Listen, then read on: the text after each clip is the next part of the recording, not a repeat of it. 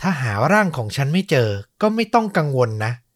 ให้รู้ไว้ว่าฉันจากไปอย่างสงบแล้ว นี่คือข้อความในจดหมายที่ทิ้งไว้ของภรรยา ซึ่งทำให้สามีคนหนึ่งรู้ว่า ชีวิตของเขากำลังจะเปลี่ยนไปตลอดกาล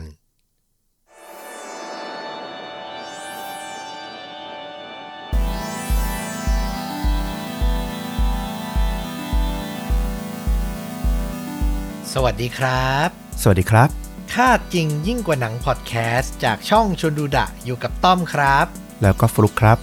กับหนึ่งเรื่องราวฆาตกรรมสุดเข้มข้น พร้อมการแนะนำภาพยนตร์ที่มีเนื้อหาใกล้เคียงกับเรื่องจริงที่เรากำลังจะถ่ายทอดนะครับ วันนี้ระดับความรุนแรงผมบอกก่อนเลยแล้วกัน ส่วนตัวให้สัก 3.5 เต็ม5อะฮะ ก็ระดับกลางๆนะ ค่อนไปทางสูง ถ้าเทียบกับ 4 ที่ต้อมเคยเล่ามาก็อาจจะใกล้เคียงคิดว่า อืม คือความรุนแรงอาจจะไม่ได้มากอะไร แต่ขอไฮไลท์ตัวโตๆไว้เลยว่า ไม่เหมาะกับเยาวชนอายุต่ำกว่า 18 ปีด้วยประการทั้งปวงครับ โอ้โห มาแนวนี้อีกแล้วนะครับ เพราะว่าวันนี้มันเป็นประเด็นใหม่ มันมีเรื่องราวเกี่ยวกับความสัมพันธ์ทางเพศอ้าวที่ต้องลงรายละเอียดนิดนึงนะครับ ก็เลยขอไว้เลย ใครที่อาจจะเคยฟังเปิดฟังพร้อมครอบครัวมีเด็กๆวัยรุ่น เชื่อว่าอาจจะไม่ได้มีเด็กมากๆ มาฟังอยู่แล้วนะ รายการเรานะ แต่ผมขอแล้วกันเทปนี้ขอเป็น 18 บวกคุยกันนะครับอื้อหือแล้วถ้าถามถึงระดับความรุนแรงต่อจิตใจล่ะสำหรับบางคนที่อาจจิตใจหดหูไม่สามารถรับเรื่องที่มันหน่วงจิตใจได้ อย่างอันนี้ยังโอเคอยู่ใช่ไหม ผมว่าโอเคอยู่ ฟังได้ เรื่องที่แบบจิตตกมากๆ ฟังไม่ไหว ผมว่า EP นี้โอเคอยู่ แต่เน้นย้ำอีกทีว่ามันมีเรื่องเกี่ยวกับทางเพศ เข้ามาพอสมควรนะครับผม คือที่นำมาเล่าเนี่ยเพราะอยากจะฟังความคิดเห็นมุมมองที่แตกต่างจากหลาย ๆ คนเลย รวมถึงคุณด้วยนะฟลุกเดี๋ยวผม ว่าเรามาถกกันท้ายคลิปนะครับ ครับ เอาล่ะไม่ให้เป็นการเสียเวลาขออนุญาตเริ่มเลย พาฟลุกกับคุณผู้ฟังย้อนกลับไปในวันที่ 13 ตุลาคม ปี คริสตศักราช 1996 ที่เมืองที่ชื่อว่าแฮมสเตดรัฐแมริแลนด์สหรัฐอเมริกา มีผู้ชายคนหนึ่งครับ ชื่อว่าคุณวิกเตอร์ เขามีภรรยาชื่อว่าชารอนโลพัตกาซึ่งเช้าวันนั้นเนี่ยชารอนบอกกับสามีว่าเธอเนี่ยจะไม่อยู่บ้านสักพักหนึ่งนะ เพราะว่าอยากจะเดินทางไปเยี่ยมเพื่อนที่อาศัยอยู่ที่รัฐจอร์เจีย ซึ่งผมไปดู Google Map มามันอยู่ห่างจากรัฐแมริแลนด์เนี่ยไปประมาณ 1,100 กิโลเมตรอืมก็ถือว่าไกลพอสมควรนะนะ ตัววิกเตอร์เนี่ยก็ไม่ได้ว่าอะไร ก็ปล่อยให้ภรรยาอย่างชารอนเนี่ยไปตามปกติเลย แม้ในใจเนี่ยจะแอบคิดสงสัยอยู่ว่าตั้งแต่คบหาใช้ชีวิตคู่กันมาเนี่ย เขาไม่เคยรู้เลยว่าเธอมีเพื่อนอยู่ที่รัฐจอร์เจียอืม แต่นั่นแหละก็อาจจะเป็นเพื่อนที่เขาไม่รู้จักอะไรอย่างเงี้ยเขาก็มองในแง่ดีอะเนาะต่อมาในวันนั้นครับ หลังจากที่ชารอนออกจากบ้านไปในตอนเช้า วิกเตอร์ก็มาเจอจดหมายวางเอาไว้อยู่ในบ้าน เหมือนกับว่าชารอนอะตั้งใจอยากจะให้เขาอ่านตอนที่เธออะออกจากบ้านไปแล้วอือหือซึ่งต้องบอกว่าหลังอ่านจบวิกเตอร์ก็ช็อกไปเลยครับ เพราะในนั้นเนี่ยมันมีข้อความหนึ่ง ที่ชารอนน่ะเขียนบอกสามีว่า ถ้าหาร่างของฉันไม่เจอ ก็ไม่ต้องกังวลนะ ให้รู้ไว้ว่าฉันจากไปอย่างสงบแล้ว อืม เป็นจดหมายลาตาย เออ มันเหมือนจดหมายลาตาย แล้วภรรยาเพิ่งออกจากบ้านไปเมื่อเช้า แล้วมาเจอเนื้อความแบบนี้อะมันเหมือนกับว่าเธออะบอกเอาไว้ว่าจะไม่กลับบ้านอีกแล้วอะ แล้วนอกจากนั้นนะ เนื้อความก็ยังเพิ่มเติมว่า ขอร้องให้สามีอะไม่ต้องพยายามตามหานะ ว่าใครอะจะมีส่วนเกี่ยวข้องในการหายตัวไปของเธอครั้งนี้อืมมันคือจดหมายที่ถ้าเป็นคนรักเป็นภรรยาผมนะ ผมอ่านเจอแบบนี้ผมขนลุกเลยนะหืมผมต้องรีบขับรถตามอะถ้ารู้ว่าเธอจะไปไหนนะ ใช่ วิกเตอร์เนี่ย อ่านจดหมายเสร็จก็ร้อนใจมากครับ เขาก็พยายามออกไปตามหาตัวเธอ แต่อย่างที่ผมบอกไป เธอบอกว่าจะไปจอร์เจีย ซึ่งไกลมากพันกว่ากิโล แถมไม่รู้ด้วยนะว่า ไอ้ที่บอกว่าจะไปที่เนี่ย ไปจริงหรือเปล่า วิกเตอร์ทำได้ดีที่สุดก็คือ ไปหาตัวภรรยาที่สถานีรถไฟที่ใช้เดินทางข้ามเมืองอะเนาะแล้วในที่สุดเขาก็พบเจอรถยนต์ส่วนตัวของภรรยาครับ จอดทิ้งไว้ในลานจอด แต่ตัวของชารอนเนี่ยไม่ได้อยู่ในรถแล้ว สุดท้ายพอไร้ทางออกจริง ๆ วิกเตอร์ก็เลยตัดสินใจเข้าแจ้งความที่สถานีตำรวจ บอกเจ้าหน้าที่ว่าเขากังวลเกี่ยวกับความปลอดภัยของภรรยามาก ๆ เลย ตำรวจก็เลยเริ่มเข้ามามีส่วนร่วมในการสืบสวนตั้งแต่ตอนนั้น แล้วบอกเลยครับว่าความลับของชารอนที่วิกเตอร์ไม่เคยรู้มาก่อน ก็ถูกเปิดเผยผ่านการสืบสวนในที่สุด และมันก็น่ากลัวกว่าที่เขาคิดไว้ แต่มันจะเป็นเรื่องอะไรที่ซ่อนอยู่ ผมขออุบไว้สักครู่หนึ่ง มาลองฟังประวัติชีวิตของหญิงสาวอย่างชาลอนโลพัตกาก่อนว่า เธอเป็นใครมาจากไหน จะได้เข้าใจเรื่องราวที่มันดำเนินไปได้ดียิ่งขึ้นนะครับ ชารอนเนี่ยเกิดที่เมืองบัลติมอร์รัฐแมริแลนด์นี่แหละ อยู่ในครอบครัวเชื้อสายยิว ที่นับถือศาสนาคริสต์นิกายออร์โธดอกซ์อย่างเคร่งครัด ก็คือเป็นครอบครัวที่เคร่งศาสนามากๆ แถมยังมีกฎระเบียบมากมาย ที่ชารอนต้องคอยเชื่อฟังพ่อแม่ และต้องปฏิบัติตาม เธอถูกสอนให้ใช้เวลาส่วนใหญ่อยู่ในโบสถ์พ่อแม่เนี่ยหวังว่าเธอจะเติบโตมาเป็นกุลสตรี และก็แต่งงานกับลูกชายของครอบครัวชาวยิวฐานะดี ที่นับถือนิกายออโธดอกซ์เช่นกัน พูดง่ายๆว่าพ่อแม่อยากจะหาคู่ครองที่เหมาะสมให้กับลูกสาวด้วยตัวเองนั่นแหละ แต่ในความเป็นจริงมันก็ไม่ได้แบบเป็นไปแบบนั้น พอมาถึงปี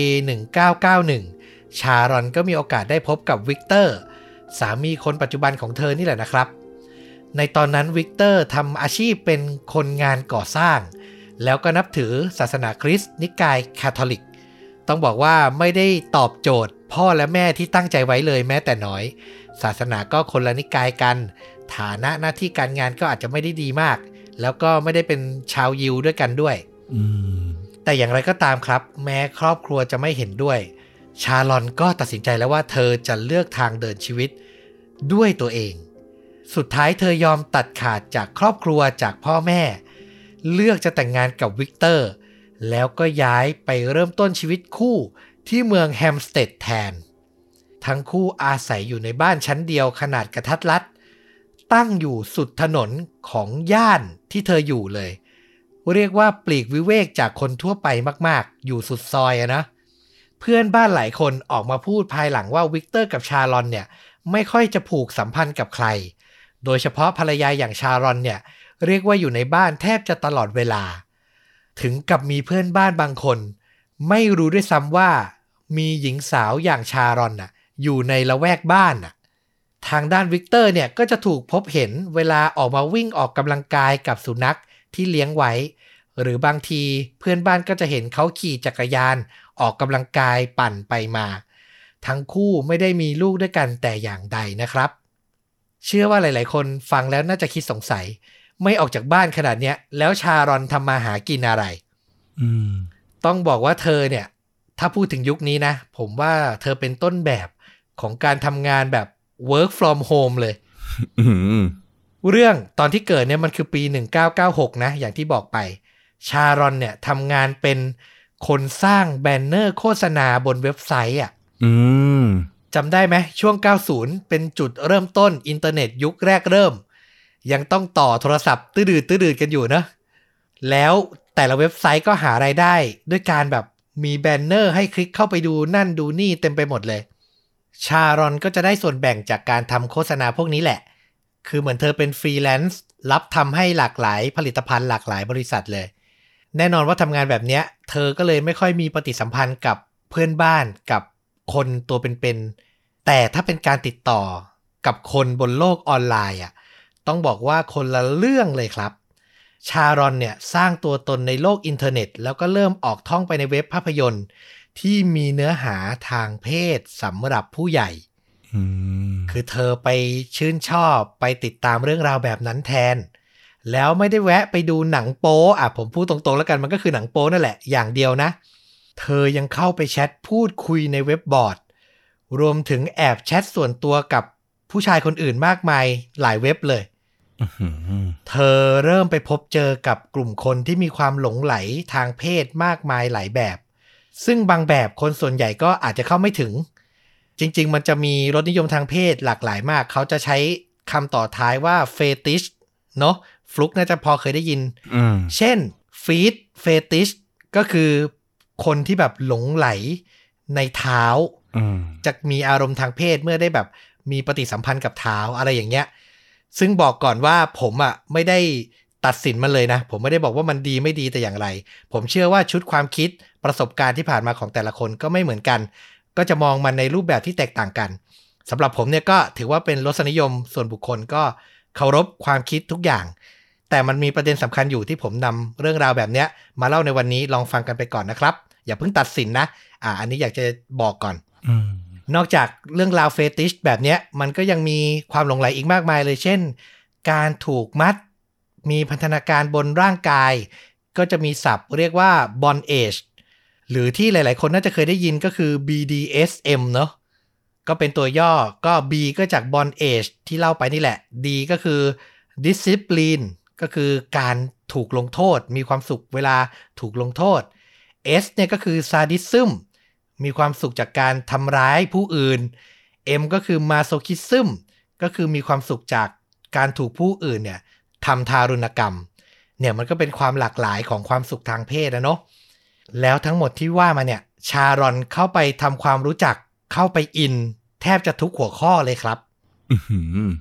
รวมไปถึงหัวข้อที่ส่วนตัวเรารู้สึกว่ามันข้ามเส้นไปแล้วอย่างเนโครฟิเลีย กลุ่มคนที่ชอบมีอะไรกับศพอะ่ะ โอ้โห เธอก็เข้าไปดูเข้าไปพูดคุย เข้าไปให้ความสนใจ คือผมย้ำนะว่าเว็บไซต์พวกเนี้ย มันไม่ได้แบบรวมตัวของคนที่ทำแบบนั้นจริง ๆ นะอื มันออกแนวแฟนตาซี นึกออกใช่ไหมเป็นเว็บบอร์ดที่อ่าใครสนใจเรื่องพวกนี้จินตนาการถึงเรื่องพวกนี้ มีความสุขทางเพศเมื่อได้นึกถึงเรื่องพวกเนี้ยจะเข้ามาพูดคุยกัน บอกว่าอยากทำอย่างนั้นอย่างนี้ด้วยกัน แชร์หนังแชร์คลิปให้กันดู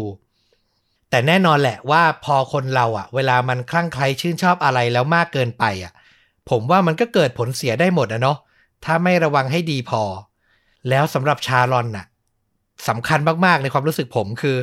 ไม่มีใครคอยห้ามคอยรั้งเธอไว้ให้อยู่ในโลกความจริงนึกออกปะอืมสามีอะอยู่ข้างๆกันเจอกันทุกวัน ก็ไม่รู้เรื่องว่าเธอมีแง่มุมนี้อยู่ในชีวิต เรื่องทั้งหมดที่นำมาเล่าเนี่ย มันถูกเปิดเผยหลังจากการสืบสวนของเจ้าหน้าที่ตำรวจแล้วอะว่าชารอนเนี่ยสร้างตัวตนปลอมๆ ใช้รูปโปรไฟล์ปลอมๆ ออกท่องเว็บสำหรับผู้ใหญ่ไปหลายที่มาก หลังจากเนี้ยโอ้โห มันเจอข้อมูลที่แปลกประหลาดมากขึ้น มีเว็บบอร์ดที่หนึ่งสำหรับผู้ที่ชื่นชอบ ภาษาอังกฤษเขาใช้คำว่า cannibalistic sex อืมคือคนที่สนใจเรื่องเพศ แล้วก็สนใจในเรื่องการกินเนื้อมนุษย์อะอื้อหือคือเธอไปโพสต์แบบแฟนตาซีเลย บอกว่าตามหาคนที่พร้อมจะบังคับเธอ ให้เธอกินอาหารไปเรื่อยๆ แล้วเพิ่มน้ำหนักตัวจนถึงประมาณ 220 กิโล คือหาเลยใครมีรสนิยมแบบนี้บอกได้มาบังคับฉันหน่อย คือมันเป็นโพสต์แฟนตาซีโพสต์เอามันเอาสนุกแหละ แต่มันก็รู้สึกได้เนะว่ามันมีความไม่ปกติอยู่อะคือมันเกินความชื่นชอบไปเนาะสำหรับคนส่วนใหญ่ นอกจากเนี้ยตำรวจก็ยังเจอว่าชารอนเนี่ยไปสร้างตัวตนปลอมอีกชื่อหนึ่ง ชื่อว่าแนนซี่คาวสัน ไปประกาศขายชุดชั้นในใช้แล้ว รวมถึงประกาศว่าพร้อมมากที่จะจัดทำวิดีโอลับความยาว 30 นาที คนจ้างเนี่ยบอกมาได้เลยว่าอยากให้เธอทำอะไร ราคาย่อมเยาเพียง 100 เหรียญสหรัฐเท่านั้นครับ คือที่ว่ามันเนี่ยส่วนตัวมุมหนึ่งมันก็คือรสนิยมส่วนบุคคลอย่างที่เราบอกไป แต่มันมีหลาย ๆ ส่วนที่คุณผู้ฟังทั่วไปน่าจะคิดแล้วว่าว่ามันเกินปกติ แล้วมันมีอันหนึงที่เรารู้สึกว่ามันเกินไปมากเลย มันเข้าขั้นผิดกฎหมายแล้วก็คือชาลอนเนี่ย ขายคลิปที่เธออ้างว่าเป็นคลิปแอบถ่ายผู้หญิงที่ถูกวางยาแล้วก็ถูกล่วงละเมิดอะอืมคือเราเข้าใจอะว่าเธอสิงอยู่ตามเว็บพวกเนี้ยก็คงหามาได้ไม่ยาก แต่เอามาปล่อยต่อ เราว่าอันเนี้ยล้ำเส้นและ ผิดกฎหมายและแต่อย่างที่บอกไป ผมอยากให้ทุกคนพอเข้าใจว่าเนี่ย โลกเซ็กส์แฟนตาซีของชาลอนเนี่ย มันเลยไปแล้วจริง ๆ มันข้ามเส้นความปกติไปแล้วจริง ๆ นะครับ ถึงตรงนี้กลับมาในปี 1996 อย่างที่บอก เจ้าหน้าที่เนี่ยเริ่มสืบสวนเกี่ยวกับการหายตัวไปของชารอนและ แล้วก็ได้พบความลับในคอมพิวเตอร์ของเธอมากมายอย่างที่ผมเล่าไป ซึ่งสามีอย่างวิกเตอร์ก็ตกใจมากนะ แต่มันมีเรื่องหนึ่งครับ ที่มันน่าตกใจยิ่งกว่าที่ผมเล่าไปทั้งหมดเมื่อกี้นี้อีกอื้อหือยังมีมากกว่านี้อีกเนาะนี่ก็อึ้งมากแล้วนะเนี่ย อืม คือชารอนน่ะ พูดถึงเรื่องเรื่องเนี้ยไว้มากถึง 50 โพสต์ มันคือเรื่องแฟนตาซีที่เธออะอยากมีความสัมพันธ์ทางเพศ และถูกทรมานจนตายครับอือหือซึ่งย้ำอีกทีว่าทั้งหมดเนี้ยมันเป็นเรื่องแฟนตาซี โพสต์ถามตอบกันสนุกสนุกๆจินตนาการว่ากันไป แต่มันก็ไปกระตุ้นความรู้สึกว่ามันผิดสังเกตอะ ให้กับคนที่ท่องเว็บไซต์อะ หลาย ๆ คนนะ มันไม่ใช่ว่ามีคนแบบเห็นด้วยไปหมด มีนักท่องเว็บคนหนึ่ง ซึ่งเธอเนี่ยทำงานเป็น sex worker ด้วย ชื่อว่าทานิชเธอมาให้ข้อมูลภายหลังว่าเคยส่งข้อความส่วนตัวไปบอกชารอนว่า หยุดการกระทำหยุดการโพสต์แบบนี้สักทีเถอะ มันประหลาดมากไปแล้วมันน่ากลัวมากไป คือมาโพสต์ว่าอยากมีเพศสัมพันธ์แล้วก็ถูกทรมานจนตายอะอืมมันเกินไปอะ แต่ชารอนอะตอบกลับมาได้น่ากลัวมาก เธอตอบกลับทานิชไปว่า ฉันปรารถนาเรื่องพวกนี้จริงๆ และไม่ได้ต้องการให้คุณมาเทศนาใส่ฉัน คือวิธีตอบเธอมันดูซีเรียสจริงจังอะเนาะสำหรับการหลังไมค์มาคุยแบบเป็นส่วนตัวแล้วด้วย โอ้โห เจอแบบนี้แบบขนลุกจริง ๆ นะ ใช่ แล้วพอเจ้าหน้าที่ตำรวจตรวจสอบมาถึงเรื่องเนี้ย เรื่องความปรารถนาที่จะถูกทรมานขณะมีเพศสัมพันธ์น่ะ พอพวกเขาเอาไปเชื่อมโยงกับจดหมายที่เธอเขียนทิ้งไว้ให้สามีอะ มันก็เริ่มน่ากลัวแล้วไง ว่าเฮ้ย หรือเธอกำลังจะกระทำสิ่งนี้จริง ๆ พอขุดลึกลงไปในอีเมลของชารอนก็พบว่า เธอติดต่อกับผู้ชายคนหนึ่ง ชื่อว่าโรเบิร์ตเฟรเดริกกลาสอายุ 45 ปี เขาทำอาชีพเป็นนักวิเคราะห์คอมพิวเตอร์ อยู่ที่เมืองเลนัว รัฐนอร์ทแคโรไลนาชารอนกับโรเบิร์ตอะ พูดคุยกันผ่านอีเมลมากถึง 900 ฉบับครับหืมในอีเมลอะมีทั้งภาพและตัวอักษรบรรยายถึงสิ่งต่างๆ ที่ค่อนข้างรุนแรง ชารอนพิมพ์ไปบอกโรเบิร์ตว่าเธออยากถูกเขาทรมานในรูปแบบไหนบ้าง ที่มันน่ากลัวขึ้นอีกก็คือโรเบิร์ตอะ ก็ตอบตกลงแล้วก็เล่นด้วยครับ เขาพิมพ์อธิบายกลับมาว่า อยากจะทรมานชารอน จนเสียชีวิตในรูปแบบใดอื้อหือ คือทั้งหมดเนี้ย มันจะไม่เป็นเรื่องใหญ่เลย ถ้าเป็นความลับเป็นข้อความส่วนตัวที่ทั้งคู่แอบแชทหากัน แต่ตอนเนี้ยมันมีความเป็นไปได้แล้วไงว่า ชารอนน่ะอาจจะเดินทางไปหาโรเบิร์ตจริง ๆ นอกจากเนี้ยเจ้าหน้าที่ยังขุดเจออีก ว่าก่อนหน้านี้ชารอนเคยนัดเจอผู้ชายคนหนึ่ง ที่รัฐนิวเจอร์ซีย์มาก่อนแล้ว แต่พอผู้ชายคนเนี้ยเจอตัวชารอนแล้วก็รู้ว่าไอสิ่งที่เธอพูด ที่เธอคุยกับเขามาตลอดเนี่ย เธออยากจะทำจริง ๆอะ มันไม่ใช่แฟนตาซีแล้วเขาก็เลยเกิดกลัวแล้วก็ตัดสินใจตอบปฏิเสธไป แต่คราวเนี้ย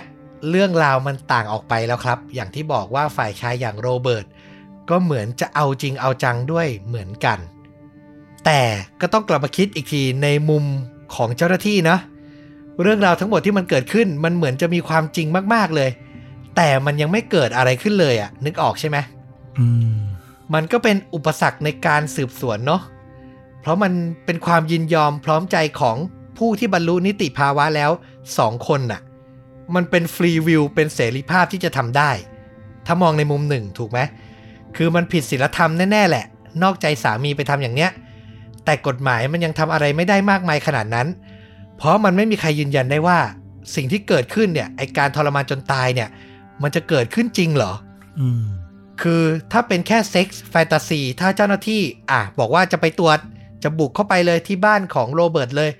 แล้วไปเจอทั้งคู่อะก็แค่มีสัมพันธ์ทางเพศ สุดท้ายแล้วเจ้าหน้าที่อาจจะเป็นฝ่ายที่ทำผิด แล้วอาจจะโดนฟ้องร้องกลับมาก็ได้ อืม ก็เข้าใจได้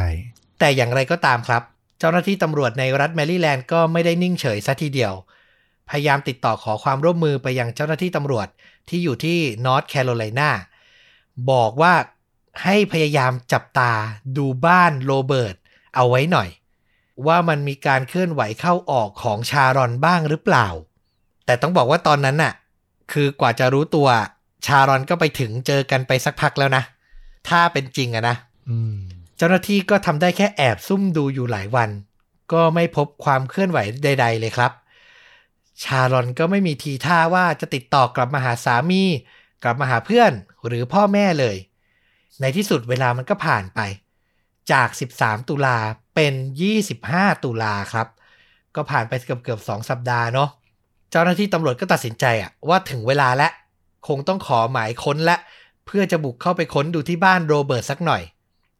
กล่าวถึงประวัติของโรเบิร์ตเฟรเดริกกลาสสั้นๆ ต้องบอกว่าเขาก็เป็นนักท่องเว็บไซต์ผู้ใหญ่ตัวยงเช่นกันครับ เขามีความหลงใหลในเรื่องเซ็กส์แฟนตาซี โดยเฉพาะ การทรมานร่างกาย และการข่มขืนอืมแต่ในชีวิตจริงก็เขาก็มีอีกโหมดหนึ่ง ซึ่งก็เป็นหัวหน้าครอบครัวที่ขยันทำงาน เลี้ยงดูลูกสาวสองคนแล้วก็ลูกชายอีกหนึ่งคนที่ยังเด็กอยู่เลยนะ แล้วเขาก็แต่งงานอยู่กินกับภรรยามามากกว่า 14 ปี จนถึงวันที่ภรรยาจับได้ว่า เขาอะมีอีกโหมดหนึ่งในชีวิตที่หลงไหลในเรื่องพวกเนี้ย เธอเนี่ยเห็นภาพการร่วมเพศที่มีความรุนแรงอยู่ในอีเมลของเขาอะ่ะ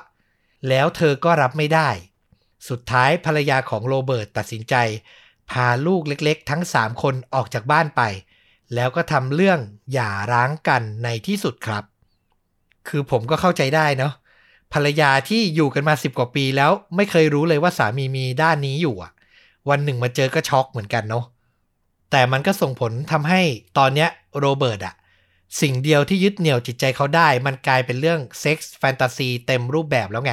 ไม่มีใครมาห้ามและ ไม่มีชีวิตอีกด้านให้ต้องใช้อยู่ต่อไปแล้ว ก็คือถล่มลึกเลย แล้วพอถึง 25 ตุลาคม 1996 อย่างที่บอกไป เจ้าหน้าที่ตำรวจก็นำกำลังเข้าไปตรวจสอบที่บ้าน ซึ่งเป็นบ้าน trailer เนาะของโรเบิร์ตตั้งอยู่ ติดกับป่าเลยนะ สภาพบ้านแล้วก็เปลี่ยวแถมเงียบสงบมาก ห่างไกลผู้คนขั้นสุดเลยตำรวจเนี่ยไปถึงหน้าบ้าน ตรวจสอบคร่าวๆ แล้วก็พบว่าโรเบิร์ตไม่ได้อยู่ในนั้นครับ แต่มีหมายค้นเตรียมมาแล้วไง พวกเจ้าหน้าที่ก็เลยตัดสินใจบุกเข้าไปตรวจสอบในบ้านทันที ในนั้นเจ้าหน้าที่พบสภาพบ้านที่รกแล้วก็สกระปกมาก เต็มไปด้วยขยะวางกองเต็มพื้นไปหมด ที่สำคัญ พวกเขาเจอของใช้ส่วนตัวของผู้หญิงครับ ซึ่งต่อมาไม่นานก็สามารถยืนยันได้ว่า เป็นของใช้ของชารอนน่ะ สรุปได้แน่นอนเลยว่าเธอเคยมาพักอยู่ที่นี่จริง ๆ นอกจากนี้เจ้าหน้าที่ยังพบอุปกรณ์ พวกเชือก อาวุธปืน พวกไนล่อนคือใช้ในเรื่องแฟนตาซีต่างๆอะทางเพศอะเต็มไปหมดเลย แล้วที่น่ากลัวกว่านั้นก็คือมันมีหนังลามก ที่มีเด็กร่วมแสดงอะ เก็บอยู่ในคอมพิวเตอร์ของโรเบิร์ตอือหืออันนี้คือผิดและผิดกฎหมายแน่นอนรสนิยมนี้รับไม่ได้ แต่อย่างไรก็ตาม พวกเขาไม่ได้เจอตัวเป็นๆของชารอนไงก็ต้องค้นหากันต่อ แล้วเวลาในการสำรวจพอผ่านไป ก็มีเจ้าหน้าที่คนหนึ่ง ออกเดินบริเวณพื้นที่รอบๆบบ้านของโรเบิร์ตห่างจากตัวบ้านไปประมาณ 20 เมตร เท่านั้นเองครับ แล้วเขาก็สังเกตเห็น บริเวณพื้นดินน่ะ มันมีร่องรอยการกลบที่ดูใหม่อยู่ มันไม่ธรรมชาติไม่เข้ากับพื้นบริเวณโดยรอบ ตำรวจก็เลยตัดสินใจช่วยกัน หาจอบหาพลั่วมาขุดดูว่ามันมีอะไรอยู่ในนั้นไหม แล้วใช้เวลาไม่นานเลยครับ สุดท้ายพวกเขาก็ได้เจอ ร่างของชารอนถูกฝังอยู่ในที่สุดอื้อหือตำรวจให้ความเห็นว่า โรเบิร์ตอาจจะประมาทแล้วก็หวาดกลัวมากไปนิดนึง คือถ้าเขานำร่างของชารอนไปฝังไว้ในป่าลึกกว่านี้อีกสักนิดอะโอกาสที่จะพบร่างของเธอจะเป็นไปได้ยากมาก แทบเป็นไปไม่ได้เลยด้วยซ้ำแต่อันนี้เหมือนรีบๆกลบรีบๆฝังนะครับ ซึ่งหลักฐานทั้งหมดมันก็พอแล้วล่ะ ที่จะให้เจ้าหน้าที่เนี่ยนำกำลังไปจับกลุ่มโรเบิร์ตซึ่งตอนนั้นทำงานอยู่ จับคาออฟฟิศเลยนะครับ แล้วก็ตั้งข้อหา ฆาตกรรมโดยไตร่ตรองไว้ก่อนให้เขา ต่อมาโรเบิร์ตก็ให้การรับสารภาพว่าวันที่ 13 ตุลาคมเนี่ยได้ไปรับชารอนมาที่บ้านจริง ๆ ทั้งคู่เนี่ยมีเพศสัมพันธ์กัน มีการใช้อุปกรณ์ช่วยต่างๆ ในการทรมานอย่างที่เคยคุยกันไว้ แต่โรเบิร์ตยืนยันว่ามันเป็นไปด้วยความยินยอมพร้อมใจจากทั้งสองฝ่าย ไม่มีการบังคับขืนใจแต่อย่างใด เรื่องราวมันมาถึงจุดสุดท้ายตรงที่ระหว่างการสวมบทบาท ในบทความเขาใช้คำว่า erotic asphyxiation อืมมันคือการทำให้ขาดอากาศหายใจอะระหว่างมีเพศสัมพันธ์ไปด้วย เราไปศึกษาดู คือมันมีหลาย ๆ คนที่เชื่อว่า มันจะทำให้มีความรู้สึกมากขึ้นกว่าปกติอะประมาณนั้น ซึ่งผมก็ไม่เคยลองนะครับ ผมก็ยืนยันไม่ได้ว่า ว่ามันจริงไม่จริงอย่างไรอ่า แต่ก็เคยได้ยินเรื่องราวแบบนี้มาเหมือนกันใช่ไหม โดยเฉพาะถ้าใครอยู่ในช่วงประมาณ 10 ปีนี้เนาะน่าจะเคยได้ยินที่ดาราท่านหนึ่ง เป็นดาราเมืองนอกนะที่มีชื่อเสียงพอสมควรเราไม่เอ่ยชื่อแล้วกัน ที่มาเสียชีวิตในเมืองไทย แล้วก็พบศพน่าจะเกิดจากการทำออโตอิโรติกในลักษณะนี้นี่แหละอืใช่ ตอนนั้นน่ะ ตัวโรเบิร์ตเลือกใช้เชือก รัดคอชารอน เขาบอกว่าไม่รู้ว่าตัวเองอะ ออกแรงรัดมากเกินไป ผมไม่ได้อยากฆ่าเธอ แต่สุดท้าย เธอก็ตายจริง ๆ อันนี้คือสิ่งที่โรเบิร์ตยืนยันนะ ว่าไม่ได้ตั้งใจทำแบบที่ชารอนเคยบอกเคยเขียนจดหมายไว้นะ ซึ่งคดีเนี้ยก็คือในชั้นศาลมันเป็นการสู้เพื่อลดโทษจากฆาตกรรมโดยไตร่ตรองไว้ก่อน ให้เหลือเพียงฆ่าคนโดยไม่เจตนาอย่างที่บอกไป ซึ่งโทษอะมันต่างกันมหาศาลเลยนะครับ ผู้เขียนบทความภาษาอังกฤษที่เราใช้ข้อมูลหลักมาเล่าเนี่ย เขายกตัวอย่างได้ค่อนข้างน่าสนใจเลย เขาบอกว่ามีเคสหนึ่งที่แคนาดา ชายคนหนึ่งชื่อว่าคริสโตเฟอร์กานิเย่เขาเนี่ยมีเพศสัมพันธ์กับตำรวจหญิงคนหนึ่ง แล้วก็ใช้มืออะ choke คอ รัดคอเธอไปด้วยอืมแล้วสุดท้ายอะรัดแรงไปตำรวจหญิงก็ขาดอากาศหายใจ แล้วก็เสียชีวิต ตัวคริสโตเฟอร์เนี่ยกลัวความผิดก็เลยนำศพไปทิ้งลงในแม่น้ำแต่สุดท้ายก็ถูกตามจับจนได้นะ เขาก็พยายามต่อสู้เหมือนตัวโรเบิร์ตนี่แหละว่า ที่เขาทำไปอะมันเป็นรสนิยมทางเพศ ที่ฝ่ายตำรวจหญิงขอให้ทำแต่ในเรื่องนั้นอะมันไม่มีหลักฐานมากพอศาลก็ไม่เชื่อ แล้วก็ตัดสินให้คริสโตเฟอร์รับโทษจำคุกตลอดชีวิต และไม่มีสิทธิ์ขอทันบนจนกว่าจะครบ 13 ปีแต่ในเคสของชารอนเนี่ย มันแตกต่างจากเคสนั้นค่อนข้างมาก อย่างที่เล่าไปว่ามันมีหลักฐานมากมาย ว่าเธอยินยอมพร้อมใจในสิ่งที่เกิดขึ้น ทั้งจากพฤติกรรมในโลกโซเชียล การตอบโต้กันกับโรเบิร์ตผ่านอีเมล รวมถึงจดหมายที่เธอเขียนทิ้งไว้ให้สามีอ่านอีกด้วย สุดท้ายผลการตัดสินจึงออกมาว่าโรเบิร์ตมีความผิดฐานฆาตกรรม โดยไม่เจตนา บวกกับข้อหามีสื่อลามกเกี่ยวกับเด็กไว้ในครอบครอง สุดท้ายเขาต้องรับโทษจำคุก ประมาณ 79 เดือน หรือ 6 ปีกว่าๆเท่านั้นเองครับ หลังจากนั้นนะ ผ่านไปได้ประมาณ 2 ปี โรเบิร์ตก็ทำเรื่องขอทันบนจนสำเร็จ คือแค่ 2 ปีอะจะได้ออกจากคุกแล้ว เหลืออีกเพียง 2 อาทิตย์ แต่ด้วยวัย 51 ปีครับ โรเบิร์ตกลับเกิดอาการหัวใจวาย และเสียชีวิตไปในเรือนจำนั่นเองอืมก่อนน่าจะออกจากคุกไม่ถึงเดือนครับ นั่นแหละ ผมก็รู้สึกว่ามันเป็นเรื่องราวที่คนธรรมดาอย่างผมเข้าไม่ถึง ไม่เคยรู้มาก่อนเลยว่าในโลกแฟนตาซีมันไปกันไกลถึงขั้นนี้ คือเคยได้ยินผ่านๆหู แต่ไม่เคยเจอเคสที่มันเป็นแบบนี้จริง ๆ ก็เลยอยากจะนำมาถ่ายทอด และอยากจะรู้ความเห็นทั้งจากคุณผู้ฟังและจากฟลุกด้วยว่าสำหรับเคสนี้นะ ถ้าฝ่ายหญิงเขาบอกว่าเขายินยอมจริง ๆ เขามีความสุขกับการ มีเพศสัมพันธ์แล้วถูกทรมานแล้วอาจจะตายได้อืมคุณว่ามันถูกต้องไหมอะ จริงๆ ผมมีคำตอบที่ค่อนข้างชัดในในคำถามนี้นะ คือผมไม่ค่อยลังเลเท่าไหร่ ผมคิดว่ายังไงก็มีความผิดชัดเจน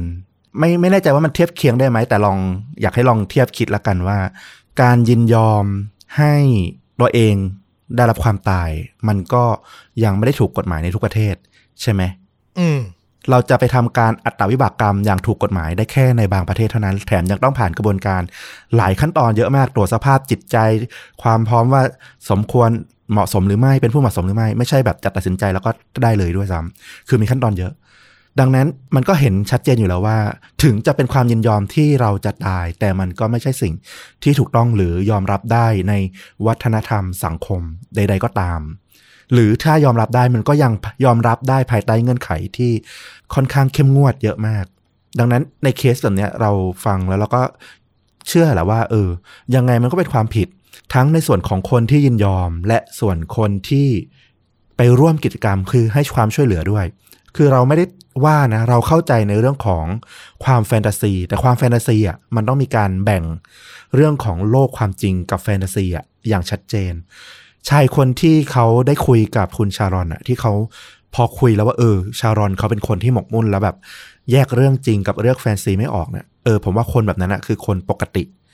คือเราบอกว่าเขามีความสนใจเฉพาะด้าน เราอาจจะไม่เข้าใจเขาก็ตาม แต่เราก็ยังรู้ได้ว่าเขาเป็นคนปกติ เพราะเขาแยกออกว่า อะไรมันคือแฟนซีที่มันเล่นได้มีกรอบอยู่ กับอะไรที่มันล่วง มันเริ่มข้ามเส้นของความยอมรับได้ เรื่องของความปลอดภัยเรื่องของชีวิตเรื่องของขอบเขตทาง อาจจะบอกว่าศีลธรรมหรืออะไรก็ตามหรือผลกระทบที่มันกระทบต่อบุคคลหรือสังคมก็ตาม เออ ถ้าคนมันแยกแยะได้อย่างเงี้ย เราว่าอันเนี้ยเรายอมรับได้ว่าเออเขาก็คือคนปกติคนหนึ่ง แค่มีความชื่นชอบ ที่อาจจะไม่ได้เหมือนกับคนทั่วไป แค่นั้นเอง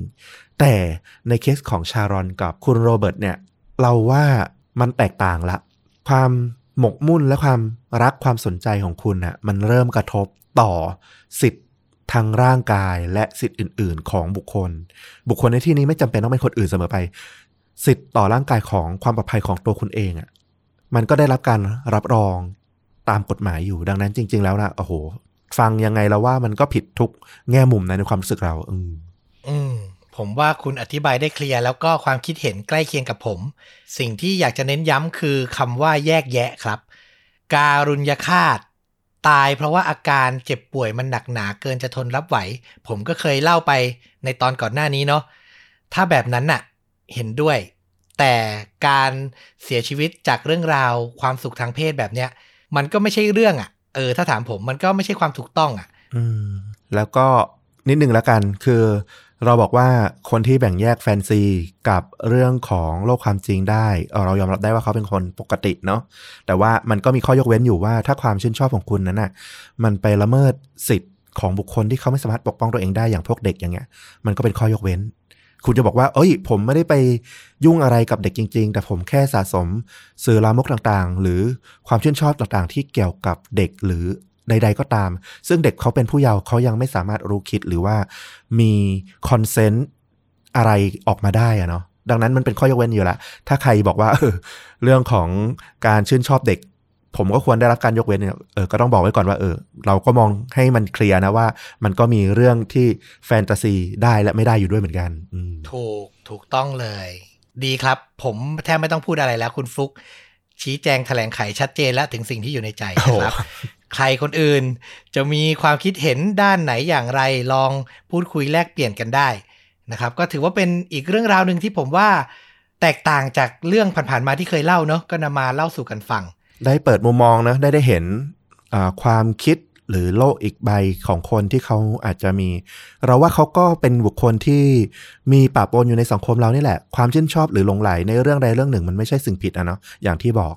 ถ้ามันไม่ได้ไปกระทบสิทธิ์หรือว่ามันไปก่อความเดือดร้อนที่รุนแรงอะไรกับใครนะผมก็ว่าเออก็เป็นเรื่องที่น่ารู้น่าสนใจเหมือนกันว่าเออมันก็มีคนแบบนี้อยู่ในสังคมกับเรานะ ก็แค่เปิดใจยอมรับแล้วก็อยู่ร่วมกัน ถ้ามันไม่ได้มีข้อขัดแย้งที่นำไปสู่ความรุนแรงอะไร อ่าอืมจบด้วยสองคำแยกแยะ เรื่องจริงกับแฟนตาซี แล้วก็คอนเซนต์มันกระทบคนอื่นไหม มันได้รับความยินยอมไหม นะครับผมเอาละสำหรับภาพยนตร์ที่อยากแนะนำก็ตรงตัวเลย เป็นเรื่องของสามีภรรยาคู่หนึ่งที่อยากจะมีแฟนตาซีกันนะครับ แต่จบลงด้วยเรื่องราวที่ไม่ดีสักเท่าไหร่ ไม่แน่ใจว่าฟลุกเคยชมไหม เป็นภาพยนตร์ในปี 2017 ออกฉายทาง Netflix นะครับ ชื่อเรื่องว่า j e r a l s Game อ๋อ ตอนตอนที่มันออกฉายนี่เป็นกระแสอยู่พักหนึ่งเลยเหมือนกันเนาะ สร้างมาจากนิยายของ ราชา นิยายเขย่าวขวัญอย่างสตีเฟนคิงครับ เป็นเรื่องราวของสามีภรรยาคู่หนึ่งก็ไปพักร้อนที่บ้านกลางป่ากันนะเนาะแล้วสามีก็ขอแฟนตาซีนิดนึง ขอเอากุญแจมือมาล็อกภรรยาติดกับหัวเตียงหน่อย ระหว่างที่กำลังจะเริ่มปฏิบัติภารกิจกัน สิ่งที่เกิดขึ้นหักมุมมากคือ สามีหัวใจวายตายคาอกไปเลยครับ อันนี้ไม่ได้สปอยอะไรเลยนะ เป็นจุดเริ่มต้นของเรื่อง แล้วหลังจากนั้นมันก็คือหนังเขย่าวขวัญชั้นดี ที่ผมรู้สึกว่าหลังจากชมจบแล้วนะ เออ มันไปไกลจากความเป็นหนังเขย่าวขวัญอะมันไปคือนิยายของสตีเฟนคิงอะเขาจะสอดแทรกเรื่องราวทางสังคมไว้อยู่แล้ว ในเรื่องนี้มันก็จะเป็นแนวแบบสิทธิสตรีการถูกกดทับอะเนาะอืมแนะนำว่าใครดูเนี่ย พยายามวิเคราะห์ให้ออกว่าอันไหนคือ สิ่งที่เกิดขึ้นจริงในหนังอะเนาะกับอันไหนคือภาพหลอนของตัวละครหลักอย่างนางเอกเออซึ่งมันก็แยกออกยากแหละ พอดูๆไปมันจะอื่นๆหน่อยว่าอันไหนเรื่องจริงเรื่องหลอนนะครับ แต่พอแยกออกได้แล้วไปถึงบทสรุปท้ายเรื่องอะ่ะ จะรู้ถึงเมสเซจที่คนสร้างอะ่ะเขาตั้งใจ อันนี้ลองดูผมว่าใครชอบหนังเขย่าวขวัญดูได้เลยนะครับ ผู้กำกับนี่ขวัญใจคุณเลยดิคุณไมค์ฟรานาแกนอ่าแน่นอนครับ ที่ทำเรื่อง The Haunting of Hill House อ่า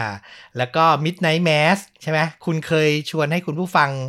รับชมกันอยู่นี่ มีเรื่องไอเนี้ยอะไรนะ The Haunting of Bly Manor ด้วย อ่านี่เป็นซีรีส์ติดกัน ก็ถือว่าเป็นชุดอาจจะเรียกว่าเป็นชุดซีรีส์รูปแบบเดียวกันเนาะที่มันออกมาเหมือนเป็นภาคต่อที่ไม่ได้เชื่อมโยงกัน เออ ก็ใครสนใจนะ ดูทั้งสองเรื่องเลย ดีมากแต่ถ้าเอาสั้นๆก็ เริ่มที่ j o u r n a l Game เนี่ยก่อนได้เลย ก็น่าจะเป็นผลงานสร้างชื่อของเขาเหมือนกันนะ ก็เลยได้มากำกับซีรีส์ดีๆ ต่ออีกพอสมควรเลยนะครับฟลุกเคยดูป่ะ เคยดูครับ แล้วก็อย่างที่ต้อมพูดเลย มันก็มีความฟุ้งฟุ้งๆ มีความแบบไม่รู้จะใช้คำว่าอ่อจินตนาการอะแฟนซีของมันอะปนปนๆอยู่เยอะเหมือนกัน เราก็จะแบบ ต้องคอยดูแบบ เอ้ย อันนี้คือเรื่องที่มัน